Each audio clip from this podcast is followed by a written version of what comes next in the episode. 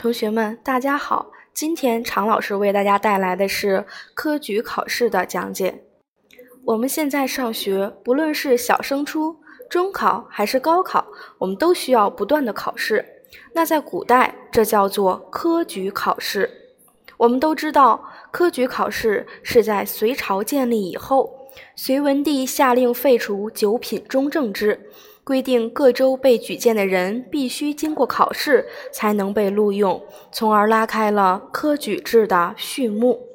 虽然科举制的序幕是从隋唐时期才被拉开的，但是科举考试的完备阶段却是在明清两代。明清两代科举的正式考试分为乡试、会试、殿试三级，考试内容以八股为主。殿试以后，一般还要经过朝考，才能真正的分配官职。明清乡试之前，实际上要经过三次考试，即县试、府试、院试，合称童生试。当考生通过了县试、府试、院试这三级考试的时候，第一名被叫做院按首，俗称蓝衫。这些人再依据成绩分为贡生、增生等，才具有参加乡试的资格。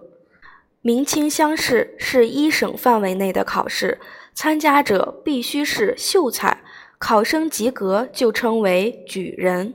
乡试每三年举行一次，时间在秋天的八月左右，故又称秋闱，地点在各省城的贡院。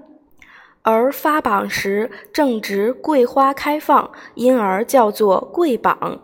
乡试及格者都叫举人，第一名称为解元，是借送朝廷录用之意。中举以后，就算正式进入了统治阶级，可以被人们称为老爷。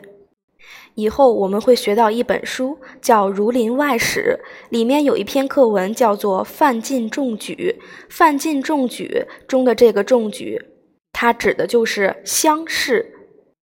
明清会试是全国范围内的考试，也是每三年举行一次，及于乡试的第二年举行，时间是在春三月，所以又叫做春闱，故称姓榜。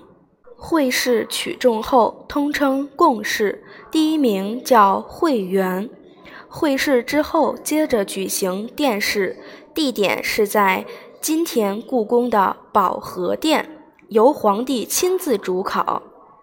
应试者必须是贡士，考中者才是进士。发榜时采用金榜，因而考中进士又叫金榜题名。殿试分三甲录取，第一甲取三名，一甲第一名为状元，第二名为榜眼，第三名为探花。如果一个人能够有幸在乡试、会试、殿试中都考取第一名，就叫连中三元。当然，如果现在能够有人连中三元，那么智商一定很高。殿试之后还有一次朝考，目的是为了分配官职。我们熟悉的一些唐代的大学问家，就有很多是通过进士及第才得以施展抱负的，比如我们熟悉的诗人王维、白居易、柳宗元、杜牧、李商隐等等，都是通过科举考试才选拔出来的人才。全国各地的科举考试被称为贡院，现在大多都已损毁，目前可供参观的仅有南京的江南贡院。